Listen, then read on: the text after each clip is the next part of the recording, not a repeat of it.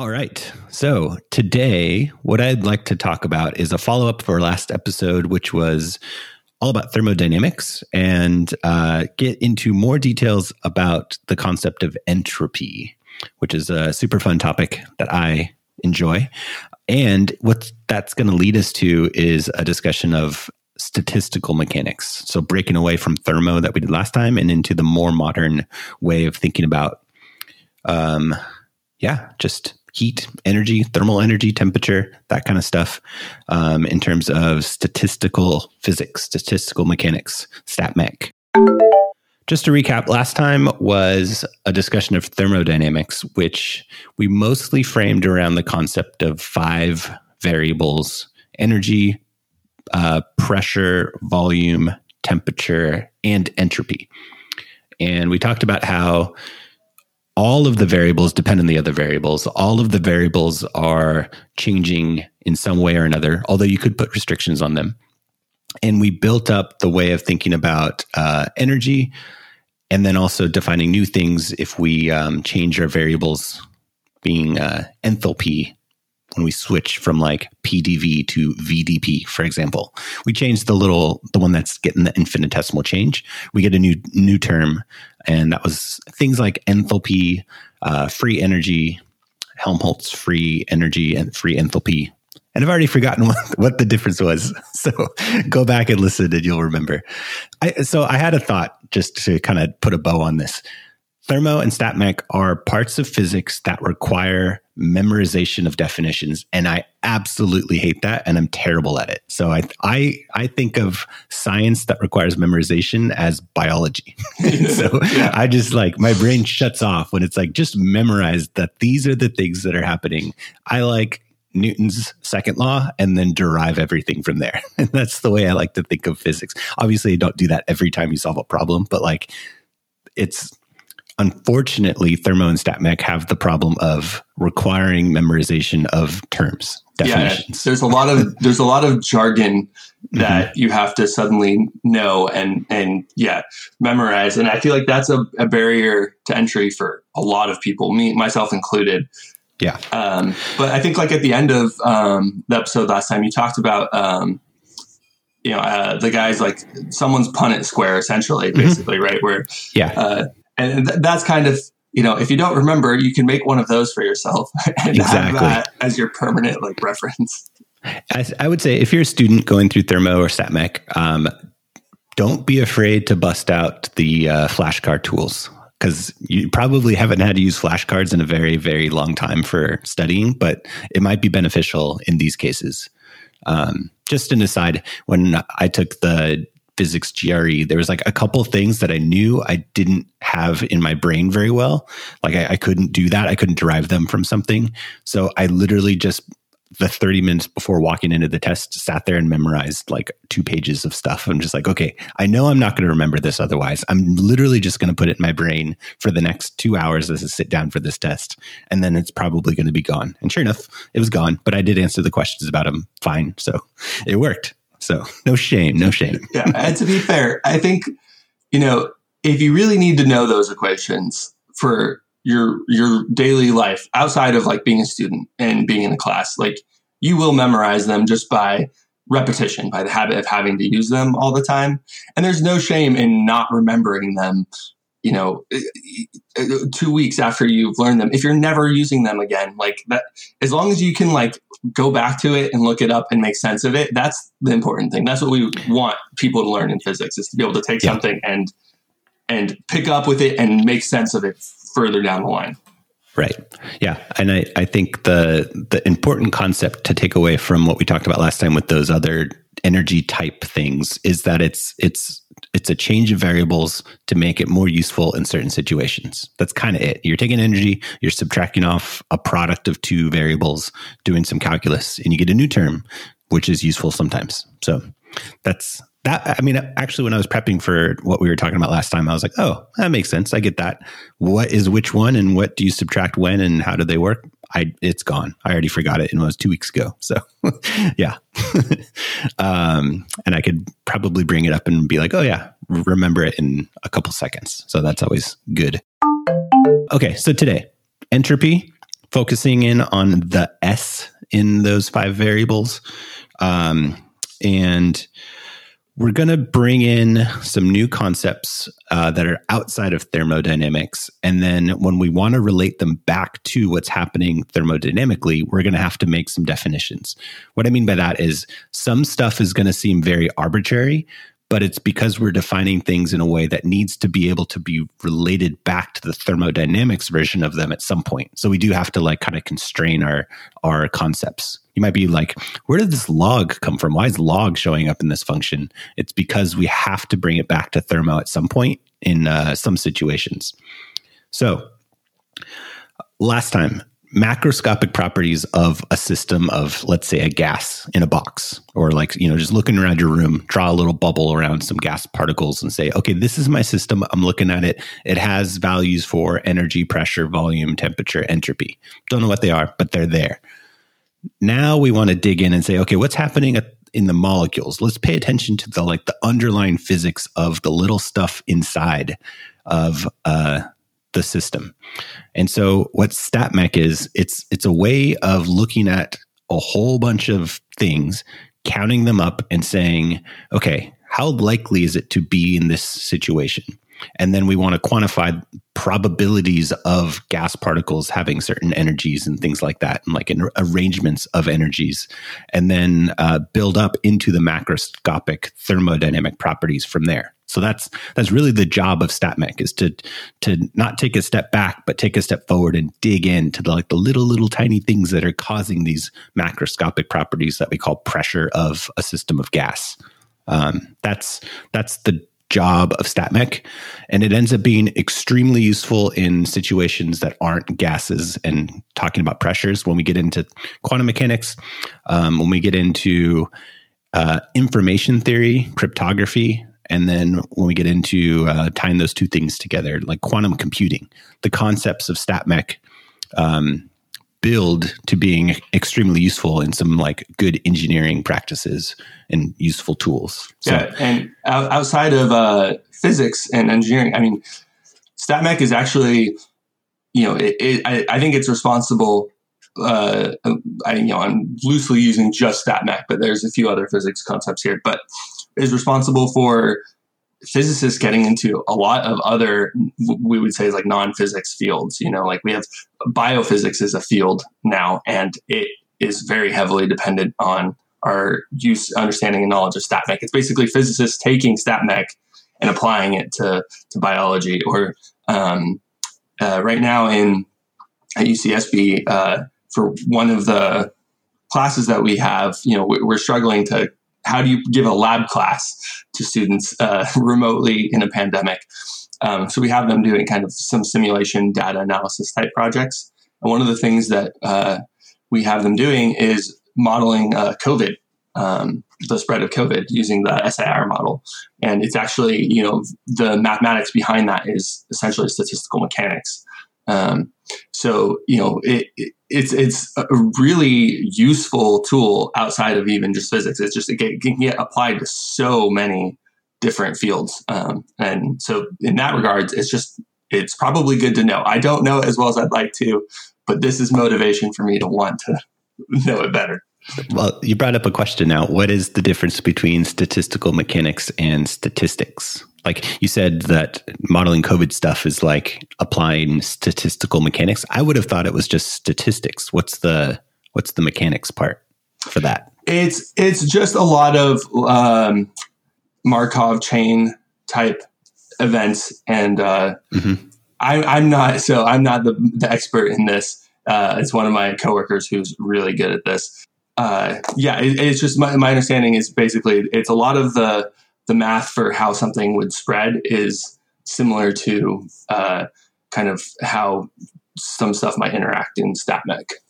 Okay, you apply the same math. I could I, I, could see how it works. Like um, StatMech is a lot about studying equilibrium situations, meaning like just wait long enough and what's happening is like kind of nice, uh, not some weird fluctuation of yeah an unlikely situation. It's kind of like yeah you put in thermodynamics, you put a hot object and a cold object together, and eventually it'll reach equilibrium when they're both at the same temperature.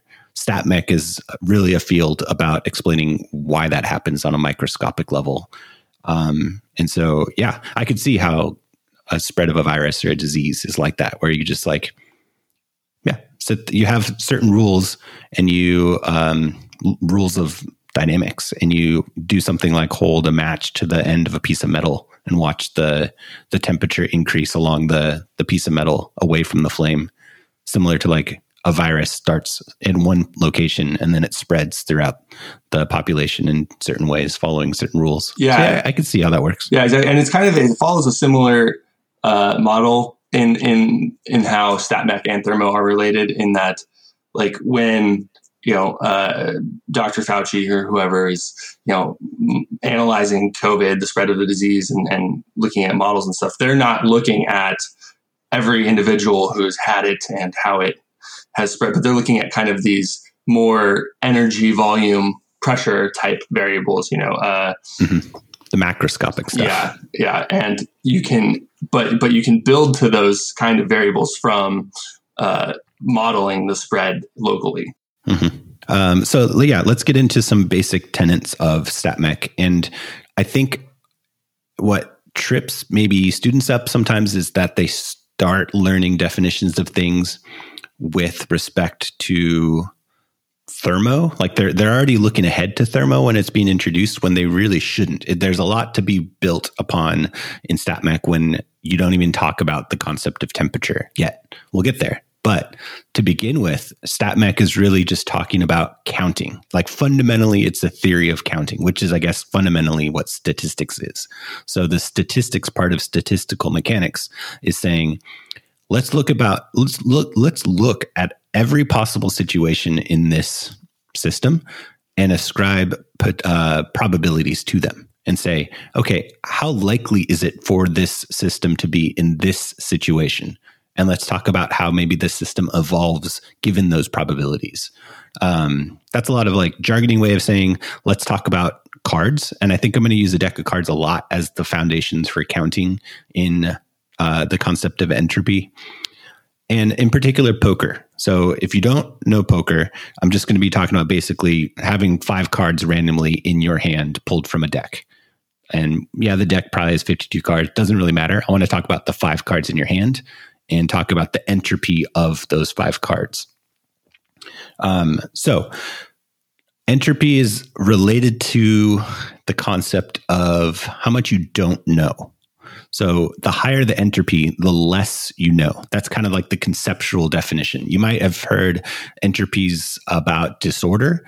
Um, it's kind of related, but it that leads a lot to be desired in terms of definitions and a little bit too much arbitrariness in the way we think about it. So I, I, like the concept of unknowing. How much do we not know? That's really what entropy is measuring. Um, in other words, if a deck of, if a, a, poker hand has some amount of unknowing, we don't know what the five cards are. How many questions do we need to ask in order to determine exactly which five cards you have in your hand? That's really what entropy is measuring, and that gets into like later t- uh, concepts of information entropy, but it's related to thermodynamics. So you can really think about the entropy as a measure of how many questions do you need to ask in order to determine exactly which poker hand you have. Um, can I ask a question? Yeah. So uh, I guess when I when I think of entropy, my first thought goes to uh, multiplicity of a situation. So is that is I feel like these those are roughly kind of you're describing multiplicity. I am in, in a particular. Okay, all right. So, make sure I'm on board. It's exactly multiplicity, which is just like how many ways are there for this hand to exist. So like kind of like yeah, um, a poker hand. If you have a, a, a royal flush, there are the multiplicity is four. There's four ways to have a royal flush, right? It could be the hearts, the king, or the hearts, the diamonds, the clubs, and the spades. Those are the four ways, and that's it. That's the multiplicity of royal flush. Um, so entropy is directly related to that in that it is the log of the multiplicity in the like fundamental way. That's this is we talked about Boltzmann, his um, headstone on his grave is uh, S the entropy equals what is actually the formulation on his gravestone is K, right? There's yeah, I think, I think, it's I think it's K. Yeah. So S equals K log W is like what his headstone says. That's his definition of entropy. W is the multiplicity, which I used to tell my students W just stands for ways, like number of ways. Um, so we do need the log of the multiplicity. Um, and then the K, let's talk about K in a little bit, but let's talk about log first. Entropy from thermodynamics, we talked about there being intensive and extensive variables pop quiz. Do you remember which one? I, uh, to be fair, I did not, and I had to quickly look it up before we hit record because that's another thing that it's just like just make a flashcard of those things because they're going to come up over. Yeah, I, I don't, but you can hear me turn in my paper here. I have notes. I could go yeah. back through. Um, this is why I take notes. But uh, you yeah. know, uh, what can you remind me and everyone else? Yeah, the uh, intensive is it doesn't depend on the size of your system. Like if you double the size of your system, the property won't change. Um, if you have an extensive property, doubling it will cause that property to change. So um, things like temperature, if you take a sample of a million gas particles in your room, look at the temperature of them, and then all of a sudden take a sample of 2 million gas particles in your room, the temperature is not going to be different when you double your like sample, right? That temperature stays the same. It's an intensive property of the material of the of the system. Um, energy, if you doubled the number of particles you're looking at, there's now twice as many particles carrying energy. The energy of your system has doubled. It's an extensive property. Same with volume. If you count up 20 or sorry, 2 million instead of 1 million, you've now expanded your volume that you're having to count them from. Right. Yeah, the volume one is always tricky for me because I can always imagine it compressed, but we're not imagining a change of no. state. So no, just okay. like look in your room and count out two million. How much volume does it take for you to get to two million? It's going to be twice what it took you to count up one million. Um, okay, entropy. This is a tricky one because it's not obvious. Is it intensive or extensive? I'll give you a hint. They have to be pairs um, when multiplied together in the first law of thermo. Oh, okay. Uh, so it is an extensive yes. one. Because temperature is intensive, entropy has to be extensive. Yeah. Um, but also, but I that, think that makes sense. Yeah. Yeah. Because, well, now that we know the definition is in terms of ways of doing something, you can imagine if you have twice as many particles, you have, you know, you should have twice as many ways. Well, it's, it's, so here's where the log comes from. Twice as many ways does not mean twice as much entropy um, let me take that back. Twice as many ways, twice as many particles does not mean twice as many ways. Twice as many particles, number of ways of doing something, the multiplicity of something actually is a mul- multiplicative um, thing. Meaning, if you go from n to 2n, you actually get w going from whatever it was before to that squared. Yeah, I think I think your poker example is pretty good. I, I can't, I don't have the math worked out immediately, right? But if you took a 52 deck of cards and you doubled it to a 104 deck of cards, so you just, you know, have all the same. Now it's not, it's not just that now there are eight ways to get a uh, royal flush because n- now you can kind of pull combinations from different both decks. Both decks, yeah. Yeah. So, so let's let's do a simple one with coins. Um, how many ways can you have coin two coins flipped heads or tails? There's you know you can go through them. There's four head tails tails heads head head tail tail. Right. That's your four. If you double the number of coins to four coins, there are uh, 16 ways to organize your coins in heads and tails order. So we've gone from two coins to four coins. We've gone from four ways to four squared, which is 16 ways. Okay. All of that is to say that ways, multiplicity, those things I'm considering equivalent, uh, is not an extensive property because it doesn't add together. Meaning, if you take a system and then add another system of the same size, we used to talk about doubling it. Um, the the volume would just add up that's a nice extensive property of a system. We want entropy to behave like that. We can't just use the multiplicity because that when you would multiply them, because all the combinations when you multiply, uh, when you mix the two systems together, end up making the thing like the, the old number squared, which is no good. We want like S1 plus S2 to combine to give us the new entropy. So when you have things that multiply together, in other words, when you go from 4 to 16, when you square it, we want to take the log of that. The log of that number has the very nice property that when you when you make your system twice as big, the number of ways gets into the log function and now you can add them. In other words, log of A times B is equal to log A plus log B. That's exactly what we want for a property, for a thermodynamic property.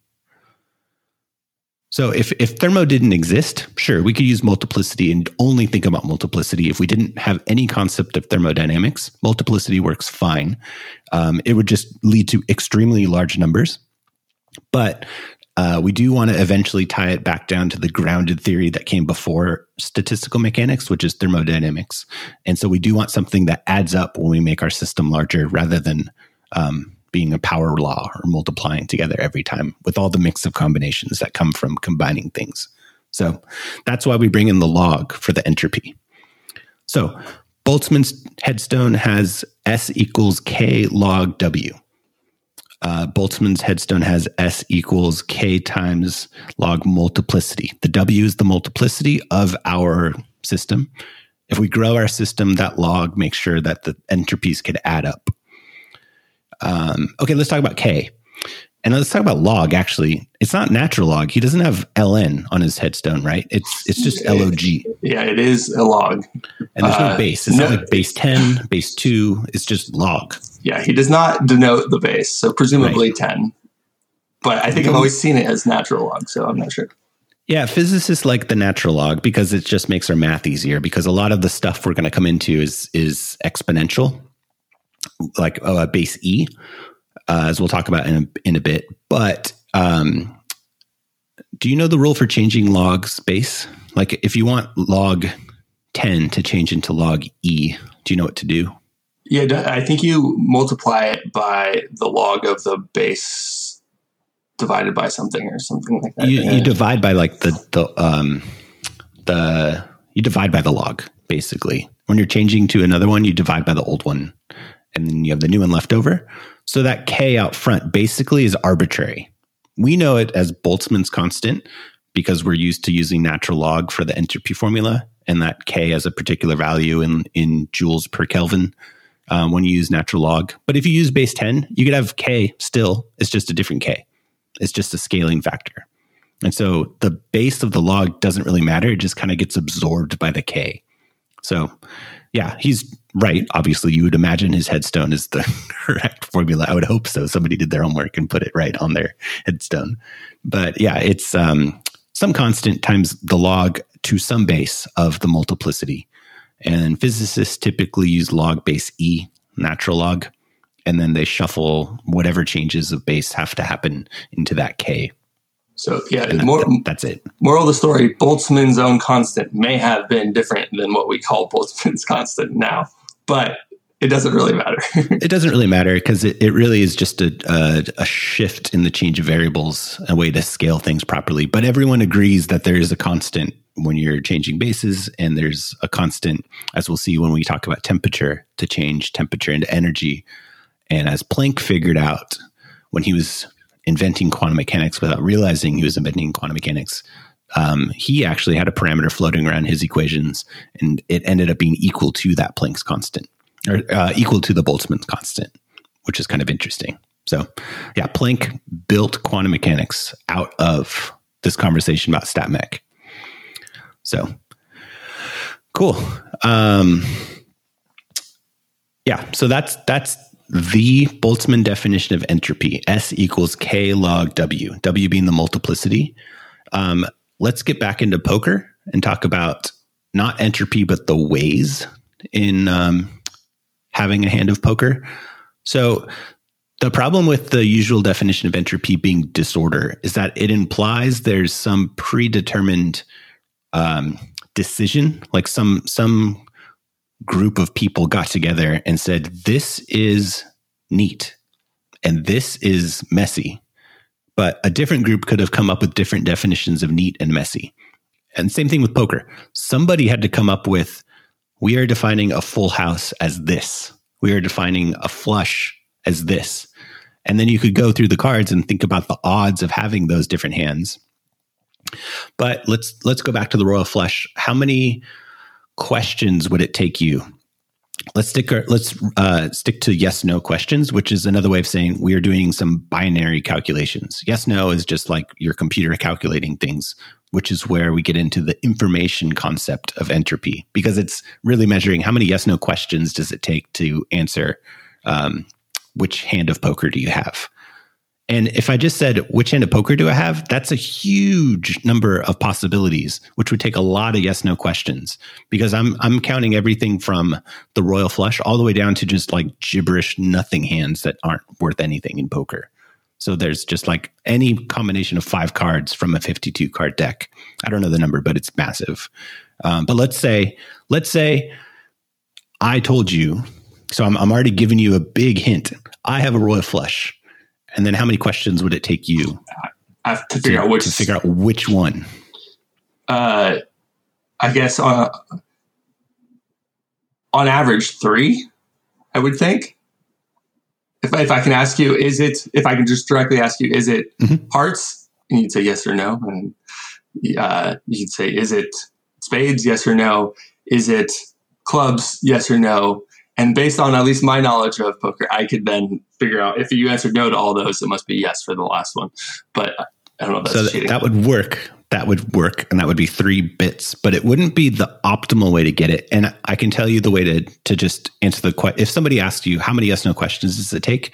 Um, figure out two to the what equals the number of ways that you could have this hand. So I have four possible ways to have a royal flush. So two to the what equals four. Two. So it's two two questions we can optimally. Who knows what they are? But optimally, if you could figure them out the best way possible, there are two questions you could ask to figure out which hand I have. Given that I said I have a royal flush, um, and I'll tell you the oh oh it's color first. I can yeah, tell you ask color. the color first, and yep. then ask okay.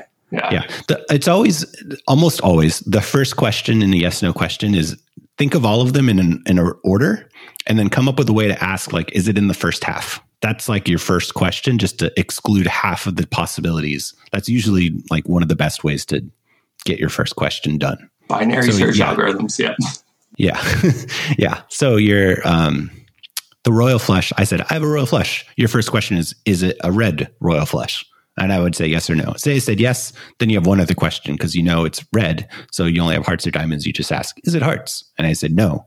And then you know immediately it's the diamonds royal flush. So two questions to figure out uh, which poker hand I have. So, in other words, you can think of the entropy of my poker hand um, as being two. I know that's not exactly right because we usually use not base two, but we use base E for thermodynamics.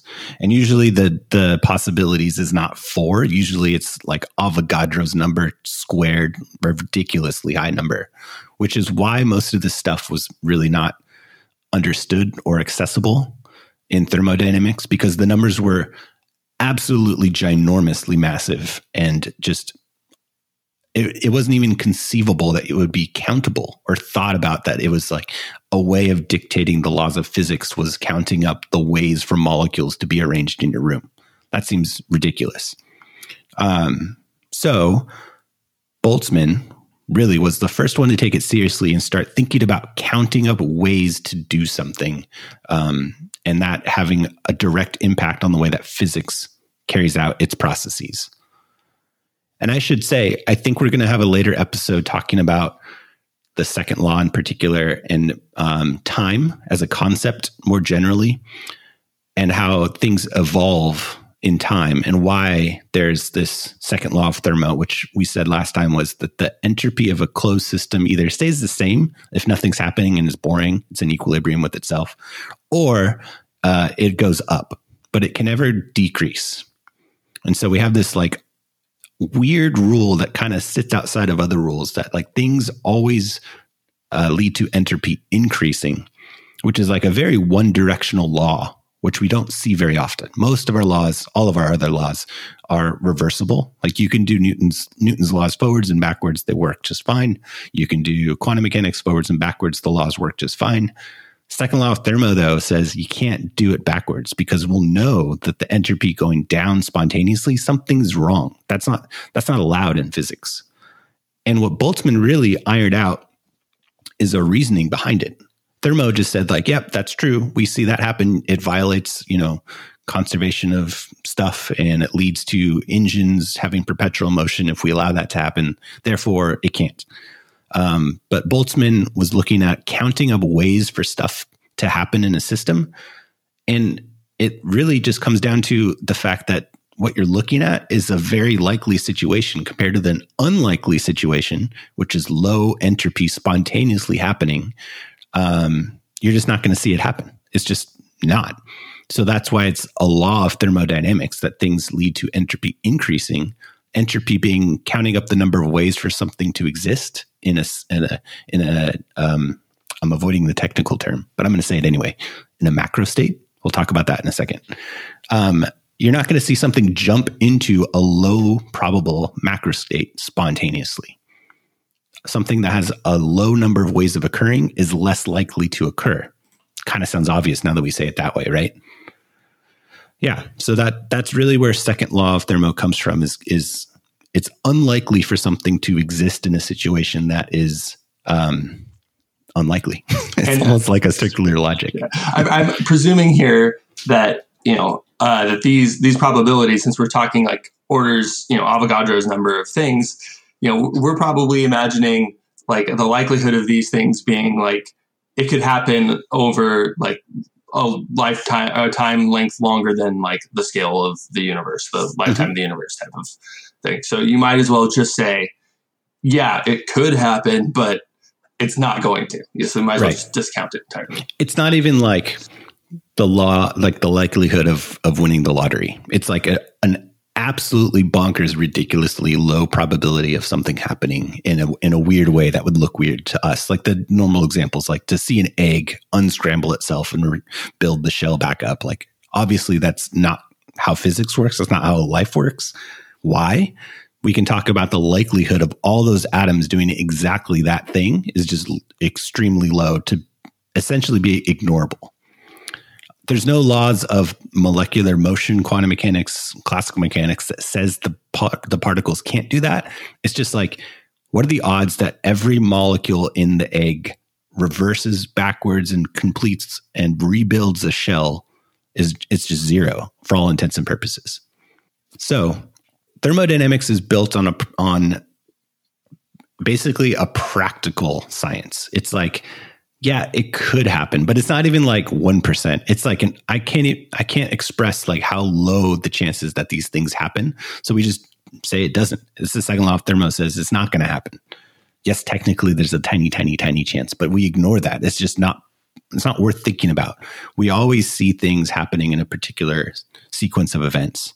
Um, and again, we'll talk about time, I think in maybe the next one. I need to finish reading a, a book or two um, but yeah, that's coming and it's related to entropy. Okay, so let's talk about poker again. What's the likelihood of having the royal flush of, I forgot what I said, diamonds, I think? Um, if I had a diamond royal flush versus having the hand of two of hearts, six of clubs, seven of spades, eight of hearts, and jack of clubs. Like, which one is more likely? Which one's less likely? I think they're equal, right? They're equally likely. Exactly. That's an interesting point.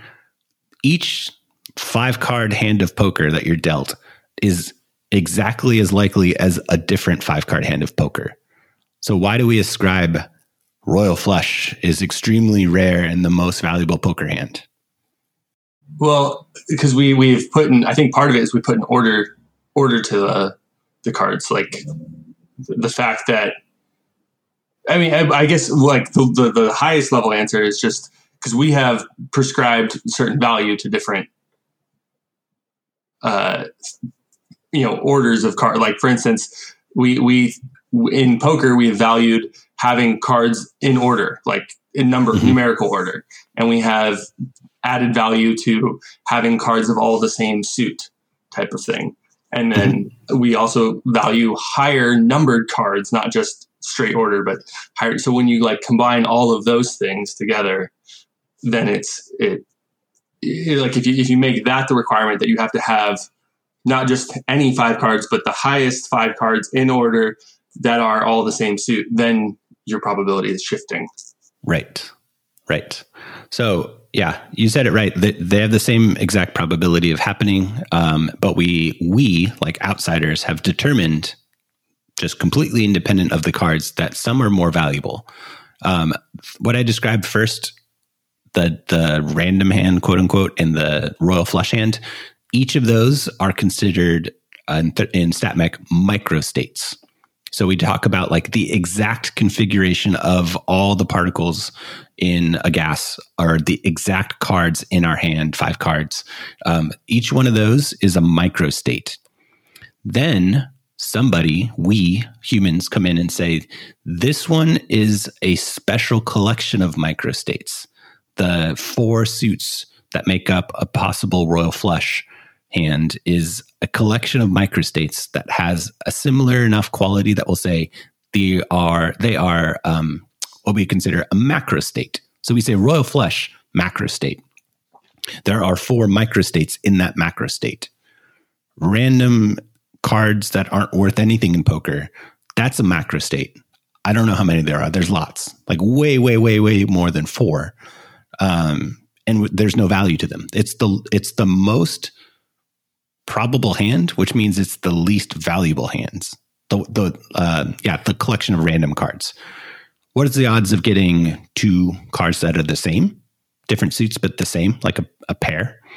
That's more, or sorry, that's less likely than the random cards. So we give it a value. It's like the lowest possible value, but it's a value of um, yeah, whatever it is. I don't know how many ways to do it. I should have done all the math for poker hands. Somebody has that memorized and they know like exactly what the odds are for that kind yeah. of stuff.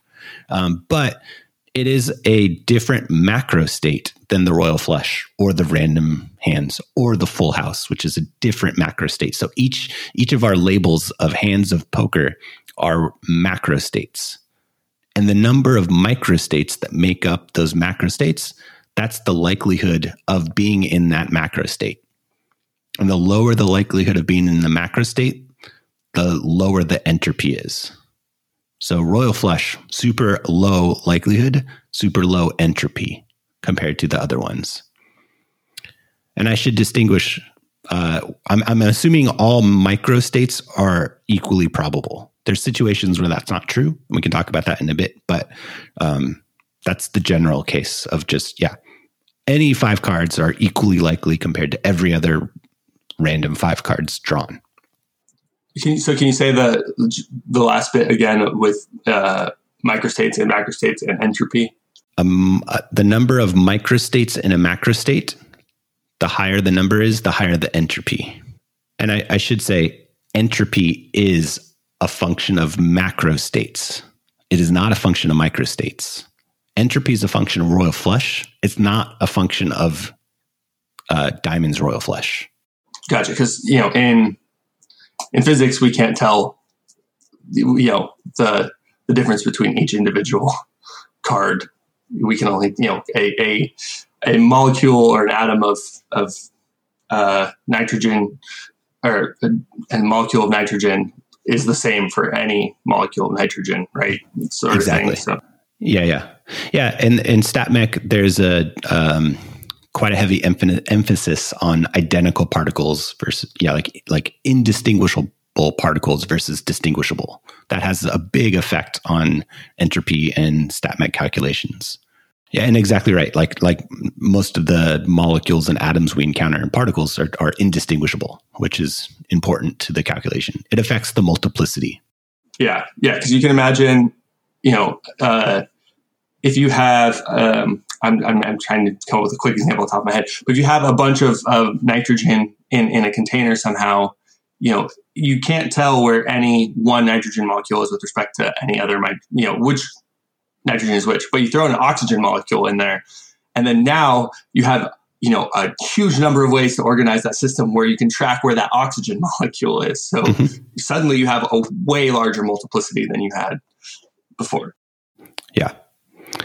Um, yeah, And I want to emphasize the poker thing is not just like a, an analogy. It is precisely defined in statistical mechanics. Like what we are talking about with the entropy of a poker hand is thermo is uh, statistical mechanics. Like it's included in that. It's not like a, a like little side thing that's like, oh, think of it this way. It's like, no, that's it. That is it. What it is not is the word I just said on accident, which is thermodynamics.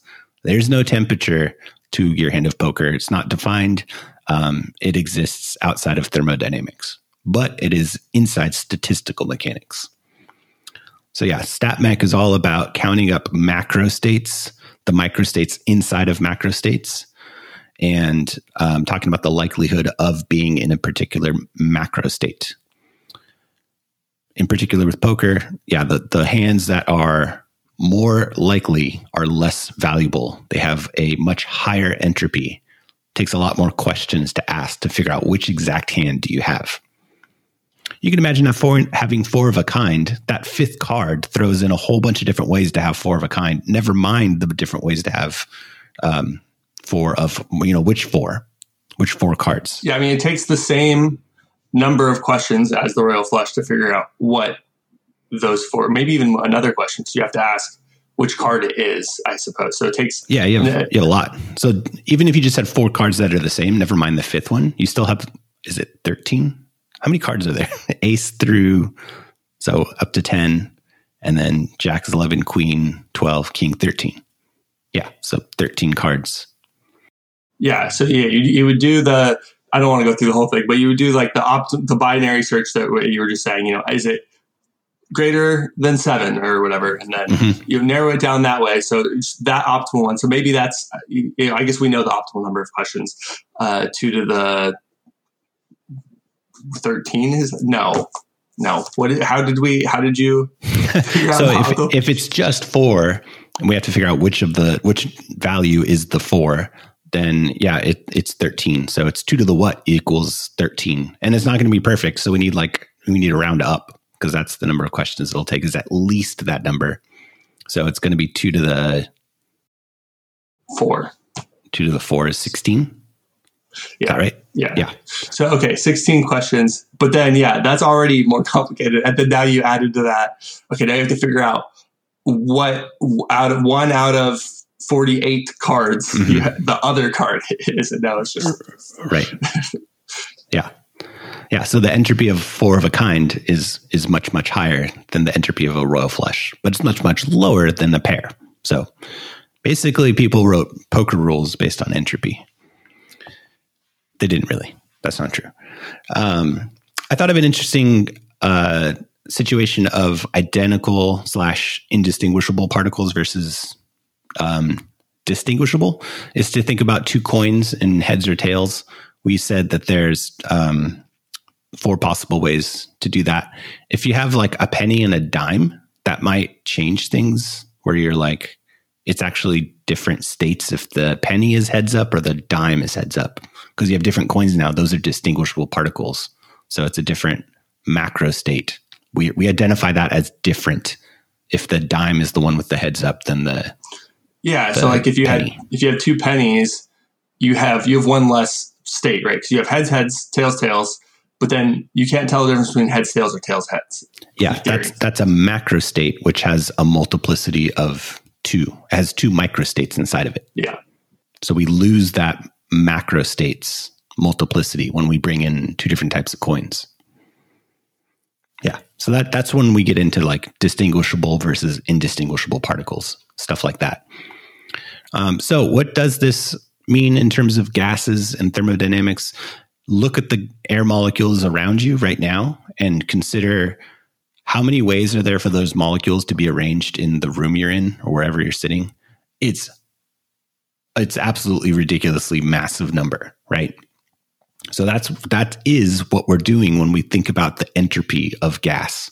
It's like how many ways can we organize these molecules to be in this configuration and what's what's interesting is StatMech is fundamentally a discrete math problem. There's not continuous functions. There, there, let me say that there are continuous functions, but we need to discretize them.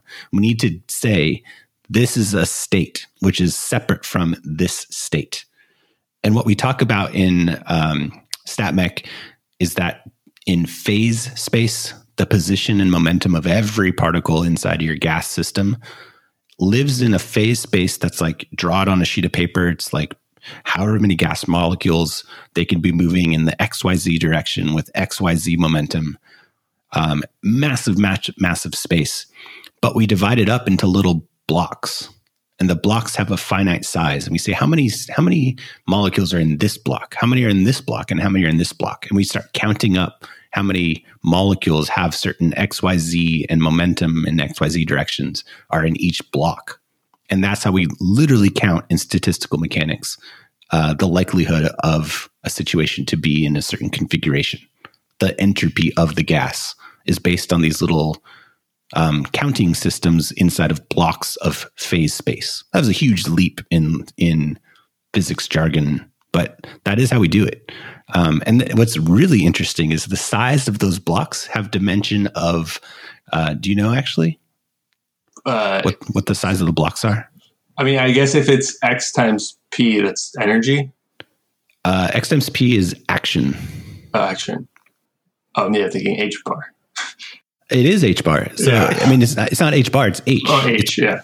It's Planck's constant. So that's that's the fundamental grid size of phase space when we're doing StatMech is we break things down that would look otherwise continuous, like X can be anything from the left side of your room to the right side of your room, any value continuously. But we divide up X and P into little blocks that are of size, of dimension, of width, H. Planck's constant, which, yeah, I think is incredible. That that's where Planck was building quantum mechanics without realizing it. He says, I need to divide up the like phase space into chunks. And that size of the chunk is what ended up being Planck's constant. Yeah. So basically, yeah, your your infinite possibilities need to be chunked, discretized, countable. Because everything about StatMech is counting. You're literally counting up stuff. And the numbers that we're counting are just so massive, it's hard to wrap your head around. But when you get into like the nitty gritty details, it's fundamentally you're counting stuff. Let's talk about where this ties in to temperature now. We haven't really said anything about temperature of poker hands. Um, we've kind of talked about just gas molecules moving around. Um, but when we want to bridge the gap between thermodynamic entropy, which we talked about as like one of the five or more odd numbers of variables that define our state of our gas system or whatever system, if we want to tie it back into the the StatMech version of entropy, what we want to do is write out the entropy function and parameterize it. We want to get this like maximum value. Everything has to do with like equilibrium uh, situations. And and you can think about equilibrium situations in the statmech side of of states uh, as entropy being maximized. Like if it's not maximized the second law says it's going to keep increasing right? And at some point it will be maximized and that's when we say things in equilibrium. So take your statmech version of entropy that involves counting the the k log w um, and actually, there's a little bit of a tweak there that we'll get to. But take that version of entropy and maximize it, and you're going to end up with a couple parameters. And the way to maximize it is something I'm not totally clear on the math wise, but it's um, uh, Lagrange multipliers. Do you remember that from like functional analysis? Yeah, uh, from yeah, my vector calc. It's it's it's, it's just. I mean, my loose remembering of it is basically uh, it's it's what you do in 1D, but over over two dimensions, and it's slightly more complicated in two or two or more dimensions because you now kind of have a, a surface or like a path that you have to look at, not just one parameter. And so, you know, you kind of have to change a whole shape of them, and it's a way to make it. It's essentially functionally equivalent to doing one dimensional optimization, but yeah, like you take the derivative, set it to zero, kind of thing. Like that's how you find the maximum of some function. Yeah, yeah, and then, but I, yeah, I mean, I don't remember, yeah, the details of the math, but you end up with the same thing. It's the tool to do the same sort of thing. So now you're finding like an optimal path or surface or uh-huh. that type of thing. Yeah, yeah, and uh, for this, what we're doing is we're introducing a couple Lagrange multipliers.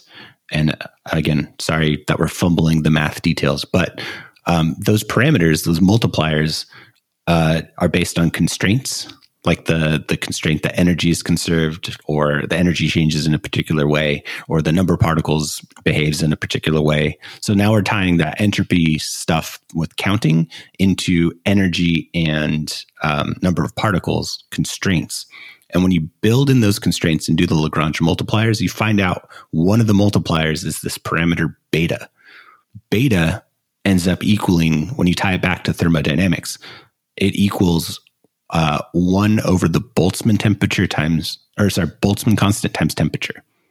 Beta ends up being like an inverse temperature value. It's this parameter that floats around from Lagrange multipliers.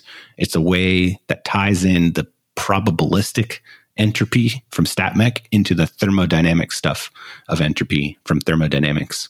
And the go between ends up being a parameter beta that is 1 over Boltzmann times temperature. So that's that's where temperature jumps back into StatMech is where we've got temperature when we need to relate things back to thermo, which makes sense. But StatMech again lives outside of thermo. It's it's just a whole different field, but then it can relate back when you need to using this parameter beta. Beta is usually referred to as inverse temperature, and then the Boltzmann constants there just to get the units right. It has units of one over energy, Boltzmann's constant is joules per Kelvin, and then temperature you measure in Kelvin. So yeah, one over that um, ends up being inverse energy. So all that was just yeah, relating the StatMech counting stuff of of entropy into the thermoentropy. But a nice way to think about this, instead of talking about W, the multiplicity, the number of ways, another person that we talked about last time, Mr. Gibbs, Gibbs worked out a another way of thinking about StatMech that is different than K log W, which is Boltzmann's work. Uh, Gibbs brought in the concept of probability. Nothing in Boltzmann's work, well, Boltzmann did do this also, but Gibbs gets the credit for working out the entropy in terms of P, the probability of being in a particular oh, I want to say macro state, but now I'm balking and wondering if it's micro state. I think it's m- macro state. I think it has to be macro state. And be, the reason I think, oh no, I'm going to step back. It's microstate. P is the probability of being in a particular microstate. And for a, a you know a deck of or a hand of poker, five cards, all of them are equal. But the entropy of a macrostate is to add up all the probabilities of the microstates of that macrostate in a particular way. And it looks very similar to Boltzmann. Um, what Gibbs entropy looks like is the sum, actually, it's the negative sum. We'll talk about why it's negative in a second, um, of K times the probability of a microstate being uh, the system being in that microstate times the log of that probability. So let's just focus on what's happening on the inside of all that stuff. Probability times the log of the probability. That is Gibbs' contribution to this entropy discussion in StatMech. So the log of a probability, probabilities run from zero to 100%. In other words, from zero to one. What's the log of a number less than one? Is it positive or negative? Um, less than one, it's negative. Yeah. So we have a negative number because the log of probability is going to be negative. There's a negative out front of all that to bring it back positive. So the entropy is a nice positive number. But he's adding up the probability times the log of the probability for every microstate in your macro state. So now we're dealing with situations where it's not just the number of ways, like Boltzmann was counting, but the ways have different likelihoods it would be like a, a royal flush of clubs is less likely than a royal flush of spades. We've freed up the ability to change that possibility, which is it adds a bit of complication, but it's more general. And it's in particular important with thermodynamics when we're talking about temperature, because the higher the temperature, the the better chance you have of your system being in a higher energy configuration that temperature affects what's accessible to your state. Uh, yeah, to your system, to your state. So Gibbs bringing in the possibility that uh, probabilities vary for different microstates. Um, the probability, we're going to bring it back to Boltzmann. The probability has a nice functional form, and it has to do with that beta, which is why I talked about it a second ago. Do you know the Boltzmann factor for the likelihood of a state of a particular energy E? Do you remember doing that stuff? Is that is that the like? It's in my head, but no, no. I mean, my guess is for some reason I'm thinking of a like the free, uh, free was not modes, but why can't I give the word? Um, I'm almost imagining like the dimensions of motion, like whether it can vibrate, rotate, Oh, uh, degrees of freedom. Yes, thank you. uh, is it is it the degrees of freedom times? Ba- I don't remember. Is the right answer? Uh, it- no, it's not that. It's I was kind of hesitating because it's kind of related to that, but it's not. What we're looking for, uh, I'll be Alex Trebek, rest in peace. Um, no, the answer we were looking for is what are um, exponential functions? it's uh, if, if we had a guess at the likelihood of a state being occupied, the likelihood of our system being in a particular state of energy E, we could imagine that the higher the energy is, the less likely it's going to be in that state. It's just inaccessible if it's like some crazy, ridiculous high energy state. And I'm talking about like particles whizzing around super, super fast, all of them at this like crazy high energy situation. We're generally not going to experience that um, in a room of gas. So what we have is something that starts off high, but then trails off to lower and lower likelihoods as the energy of this the microstate increases. So um, the Boltzmann factor is kind of like the probability in Gibbs, but we're going to talk about a, a, fix for that in a second. Um, the Boltzmann factor is E raised to the negative beta times the energy of that state. So as the energy goes up, the likelihood, the Boltzmann factor goes down. Does that make sense? Yes. That, be- that beta in front of the energy, remember, is inverse temperature. So the higher the temperature, the lower beta is. So if the temperature is really, really high, beta is really, really small, e to the really, really small number, is that big or small? Oh gosh. Uh, e to the negative, really, really small number.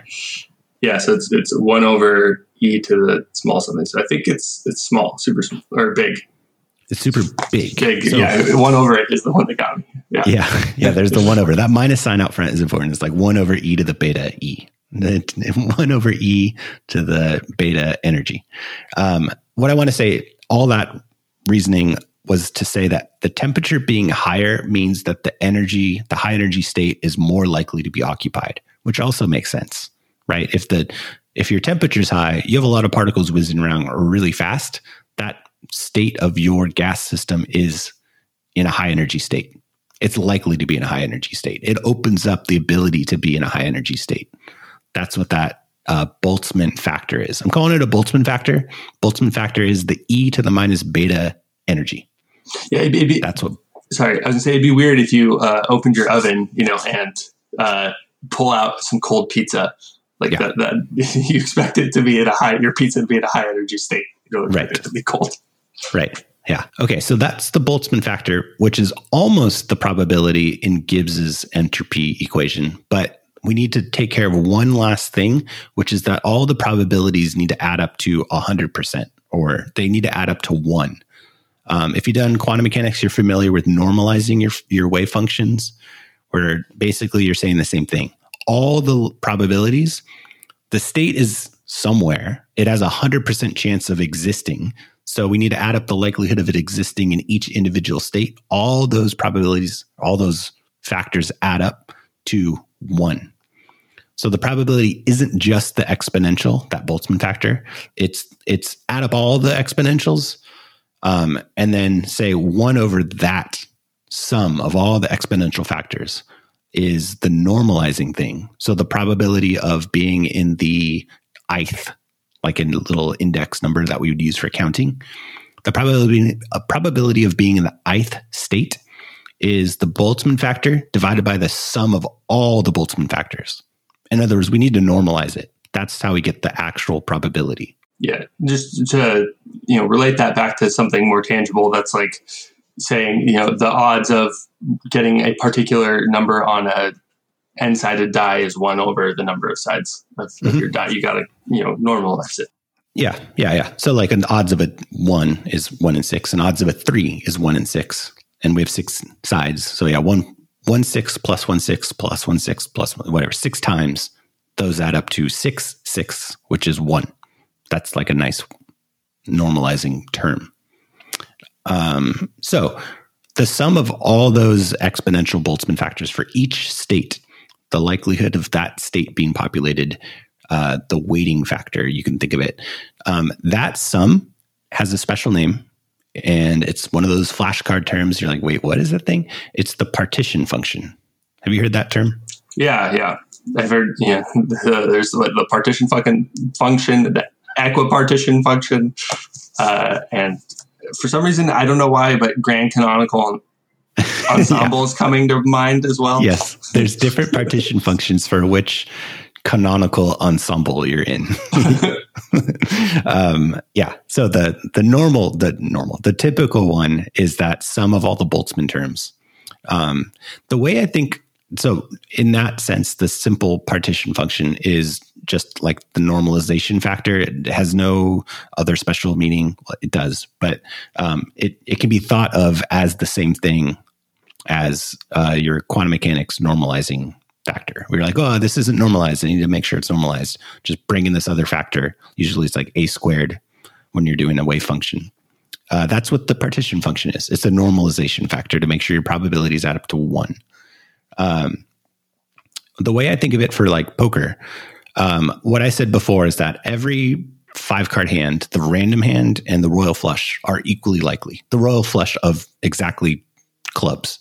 That one is as likely as the particular random hand that I rattled off a while ago. Um, each five card hand is equally likely. What we do is we decide the partition function and we say, okay, this set of microstates is a distinct macrostate. We're going to partition it off from the other hand of poker, which is four of a kind, which is these collections of microstates, which is different than the hands that have pairs in them. That's a different microstate. So we're we are like maybe I'm using this term incorrectly, a priori partitioning out the microstates into their macrostates. That's what we're saying. That's kind of how I think of the partition function, but it's a mathematical one in that exponential Boltzmann term that depends on temperature and energy um, of the states. But it's the same thing as though we would sit, we would organize the hands of the five card hands possible, put them all in a big row, and then put partitions down every so often and say, okay, these are worthless. These are pairs. These are three of a kind. These are two pairs. These are royal flushes. These are full houses, that kind of stuff we just drop down partitions. Yeah, and then the the the when you when you combine all of those, all hands and poker, that's when you get back to that's your normalizing factor. It's like okay, you you put it when you put each partition, you know, you break it up however you'd like, and you put it all back together. Then you're back to okay, that's our whole set. That's everything. Yep. Um, so yeah, that's the partition function. So let's let's talk about the the funny term. I think I said it last time and I said it incorrectly. The the canonical ensemble, the grand canonical ensemble, micro canonical ensemble. This is another one of those. Just make flashcards because you're going to forget what they mean. Um, and it really comes down to which variables are you, are you allowing to vary and which ones are being held constant.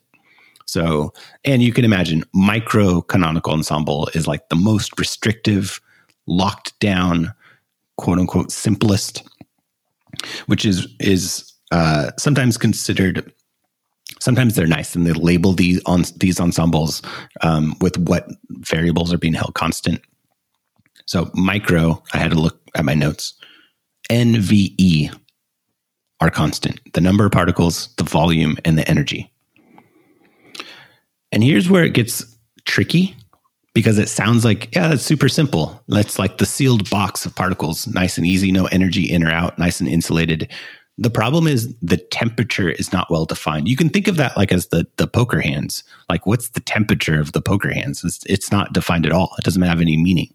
Um, there are some things that are analogous to temperature in other situations where you could work out something that looks like temperature, but it's it it could be ambiguous what your temperature is. You have to be careful. So, by making restrictions, it seems simple. It is simple mostly, except when you try and bring in some macroscopic properties that might not be well defined in that ensemble. So be careful. Um, but yeah, N, V, G are constant, which doesn't mean everything can change, meaning temperature may or may not be changing, but it's just not well defined. Um, that's the micro. The canonical ensemble, that's NVT, are constant. Number of particles, volume, temperature, nice and constant, but your energy can change.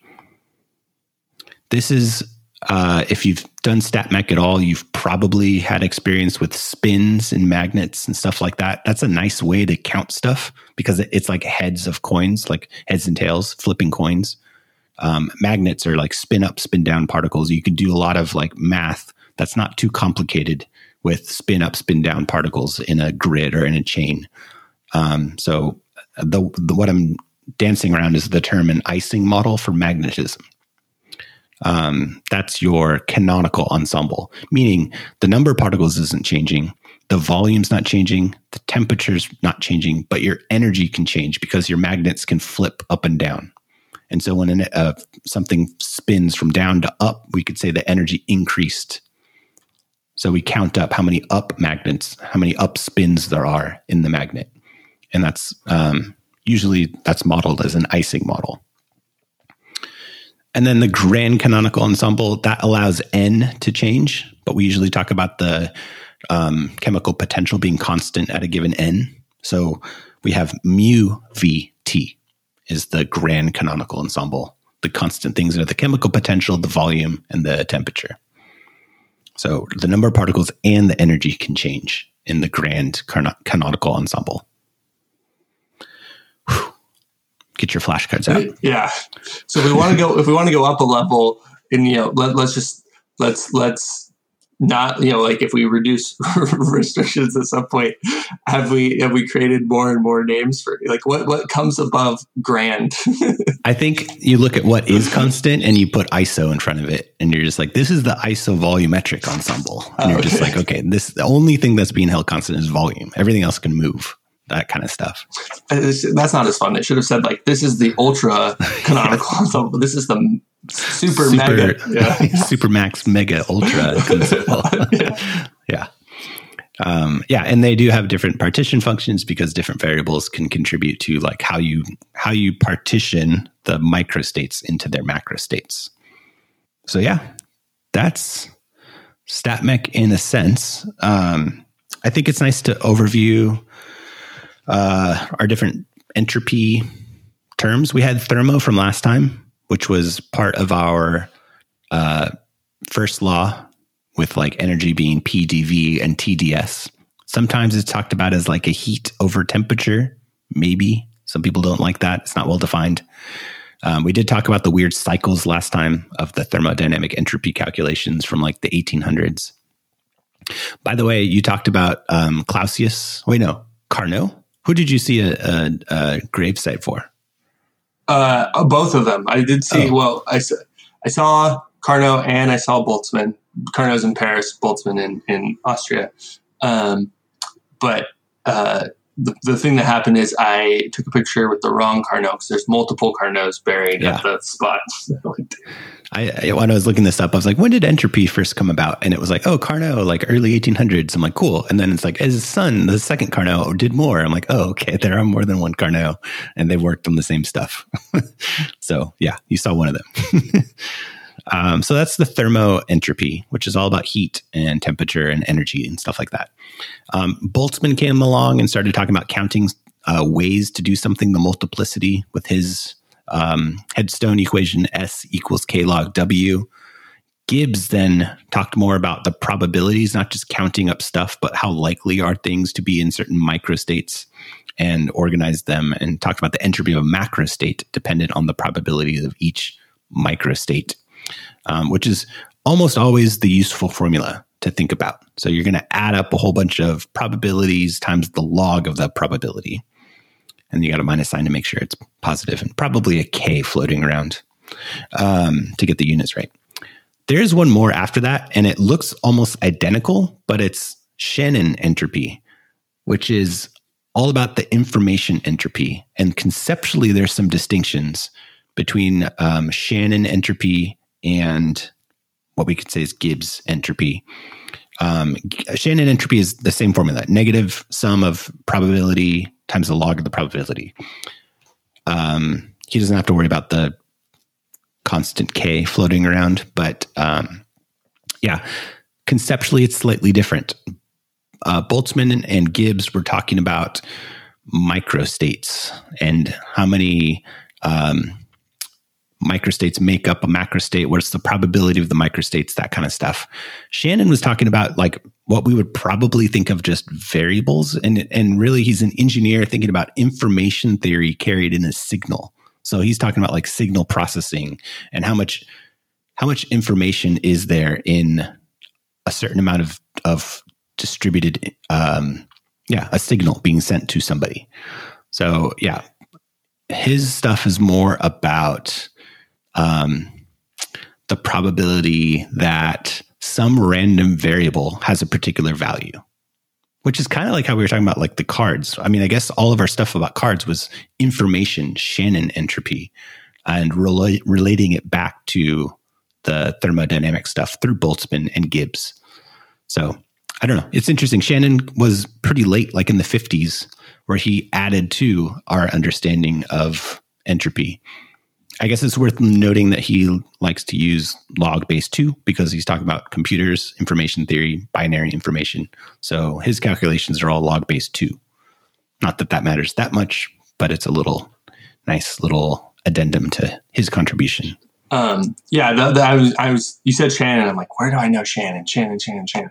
And I, then I remembered the, uh, I know him, him from the uh, Nyquist Shannon sampling theorem, which is, I think it's basically that theorem that says you need to have, like, in order to rebuild a uh, periodic signal correctly, you need to sample at like half the rate of the um, signal something yeah. like that. But so yeah, yeah, you need like two samples, two two like like checks like per oscillation if it's like a, a, wave or something like that to distinguish. Yeah, they use that in like um astronomy too. Like they talk about like digital photos, like how what's the resolution have to be to determine how far apart two stars are, that kind of stuff, or or to distinguish that it's actually two stars and not one blob of light.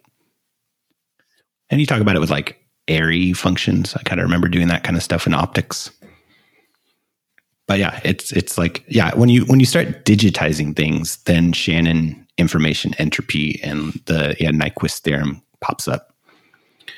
Um, all of this, by the way, is making some assumptions about the ways probabilities relate to each other. There is a whole nother field that builds on this where probabilities are dependent on each other, and it, it's um, it gets very messy very fast. Uh, that is um, getting into density functions of probability, where you have like a probability matrix. Everything we're doing is basically the diagonal elements of a density matrix of probabilities, but there's certainly in in um, why can't I think of this term? Quantum computing you have often diagonal elements of a probability matrix that are very important because things are correlated and you have uh, entangled systems carrying information and it gets way messier. So, um, have fun if you would like to get into quantum computing. But it's it's a lot of this stuff but we're making some assumptions that like no one in their right mind would think would be even important until we started doing quantum computing. And we're like wait a minute this this matters now. These weird things that used to not matter at all are now very important and determine a lot of stuff about us about how this uh, stuff works. So yeah Good stuff. I really like entropy. I like thinking about entropy, and I'm excited to talk about the second law and quote unquote the arrow of time more and how they relate. Um, we might have touched on most everything, but um, I'd like to dig into it more. I'm reading Sean Carroll's bu- book uh, that's titled, I can't remember it. I'm reading Sean Carroll's book called From Eternity to Here. I believe that's what it's called, which is a lot about the arrow of time. Which I think is uh, is that Brian Greene book or is that someone's No, book? no, Sean Sean Carroll. Oh, he also wrote Arrow of Time. Oh, is there? So when I looked up Arrow of Time as a book title, because I think I said that last time, I want to read Arrow of Time. It was like a book that's pretty old that I hadn't heard of. But then I was like, no, no, no, Sean Carroll's book, and it's called From Here to Eternity. Oh, I see. I thought maybe it's just it's just used so much the arrow Yeah. of time as a thing, but I, I thought there was a book as well called The Arrow of Time. I thought so too, and I thought it was uh, Sean Carroll, but he just gives talks a lot, and he has blog posts and YouTube videos talking about the concept called the Arrow of Time. But his book is not called the Arrow of Time. So Okay. I think I think the marketing team missed a mark on that one. That there's some confusion in branding. Maybe there's another book called Arrow of Time, but um, yeah, I'm reading from Eternity to Here by Sean Carroll. Um, this was actually really helpful for me as a. Uh, I'm I'm I, I'm kind of wondering. I don't. I, th- I think I'm a little uh, wrong in thinking this, but I almost feel like I heard this prior to learning StatMech. Uh, it might be one of those cases where it's actually more like a Feynman thing for me, where it's like, you know, the Feynman lectures where you're a lot easier to understand once you already know all the stuff. Mhm. Um, uh, but this was like, yeah, I was like, oh, okay, yeah, these are all making sense. This is a good, like, re- refresher. Like, oh, here's kind of an explanation for some of those things that, like, I remember talking about, but could not under grasp in terms of like conceptually uh, what it was at the time. Yeah, I think I think there's like we said at the beginning, there's a lot of vocab like microstate, macrostate, blah blah blah blah blah blah, like whatever on uh, partition functions, those kinds of things just fly in one ear out the other, and you do math with them, and then they're lost conceptually. Um, but yeah, I I like thinking about the fact that entropy exists in StatMech before we even get to thermo, and I start losing grasp of what's happening once thermo touches the stat mech. I start losing it quickly because I think it's like we historically learned thermo first, and so we're trying to fit StatMech principles into thermo principles, and it gets messy um, quickly. I've heard that like beta, if we didn't know thermodynamics, our concept of beta being the inverse temperature would have been a better definition of temperature. Would have saved us a lot of trouble in defining things. Um, if we would have just used beta, basically we would use a, a measure of how cold something is as it increases in value rather than how hot something is. Similarly, like absolute zero is beta going to infinity, which is unreachable, which makes sense. But temperature just having a hard limit at zero is st- kind of strange. So, yeah, um, yeah, I, I I like thinking about cards and the concept of unknowing.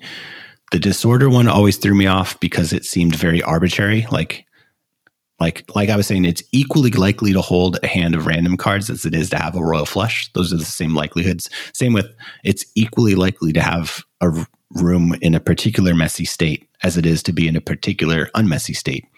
But we come in and partition off the messy states and say all of these were scattered clothes in your room states are collectively the messy states, whereas this one particular organized room state is the unmessy state. So we we have like an arbitrariness to that definition, which is fine when you talk about stat mech and microstates and saying ahead of time these are distinct, these are different. Yeah, I I think um, I think I was always confused by that as well, and I I kind of feel like maybe in, in pop culture it might be better just to drop that and start talking about poker hands Mhm. um, as a way to explain it. But I, I think maybe I'm wrong here, but I think the the reason behind it is just that, um, like if you if you imagine if you say like a a wine glass is ordered, and a broken wine glass is disordered. Those two things make immediate sense to people, and there's a lot more ways to like organize a broken wine glass than a, a wine glass. But like, yeah, I think it tends to kind of lead to weird thoughts about like like people just take take it very loosely and then they end up kind of down these rabbit holes with wrong assumptions mm-hmm. about what entropy is or what entropy means. Yeah. The the website we talked about last time, AV8, the John Denker website, there's a lot of there a lot of information there about entropy and misconceptions, and he very much avoids the um, the uh, disorder definition of entropy, analogy of entropy.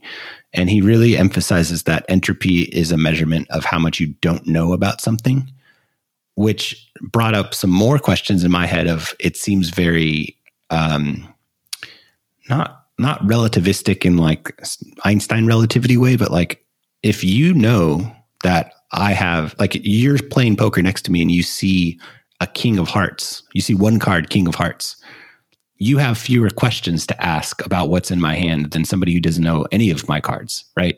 So, in that sense, the entropy is different for you than it is for somebody else, which he has a whole page about saying that's fine. That doesn't break physics.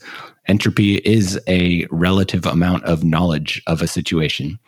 And he's he he talks about how magic tricks make uh, they take advantage of that in that it seems like the person who the trick is being played upon is is uh, that person thinks all possibilities are equally likely, but the magician has forced, by knowing something ahead of time, has forced the entropy to be lower than we think. And so that that's essentially the magic. Is like the entropy for the the deck of cards is actually lower than you think it is as the person who's getting the trick played on them. I like that. Yeah. explanation for all of magic is entropy. Is yeah, yeah. It's it's a sleight of entropy hand. Yeah. um, but yeah, it's it's. I like thinking about entropy in that sense. Like, how many questions do you need to ask to get to the exact hand? But the important part was in that very beginning.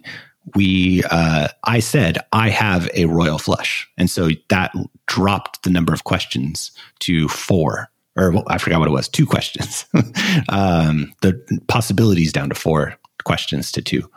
Um, but that that was to emphasize that the entropy is a function of the macro state. It's a function of royal flushes.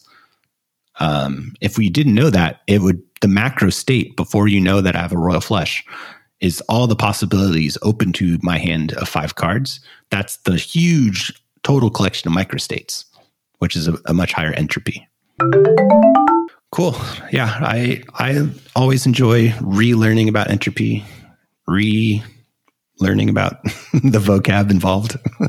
um, but yeah, I would say if you're a student, don't be ashamed to make flashcards at this point in your career. You probably haven't had to make flashcards in a very long time. Now's the time to do it. And and don't be ashamed to have forgotten it and to go look yeah. it up again, right, and right. again and again. Yep. Totally. All right. So next time, talking about entropy and the arrow of time and tying into some cosmology stuff. Cool. Awesome. Looking forward to it. So uh, we were pretty bad about outros, but yeah, we have a subreddit. You can come say hi at uh, r slash the hyperfine, and uh, I do have an Instagram account, the hyperfine, um, that I somewhat participate in. But you can come say hi there. You can. And, uh, okay.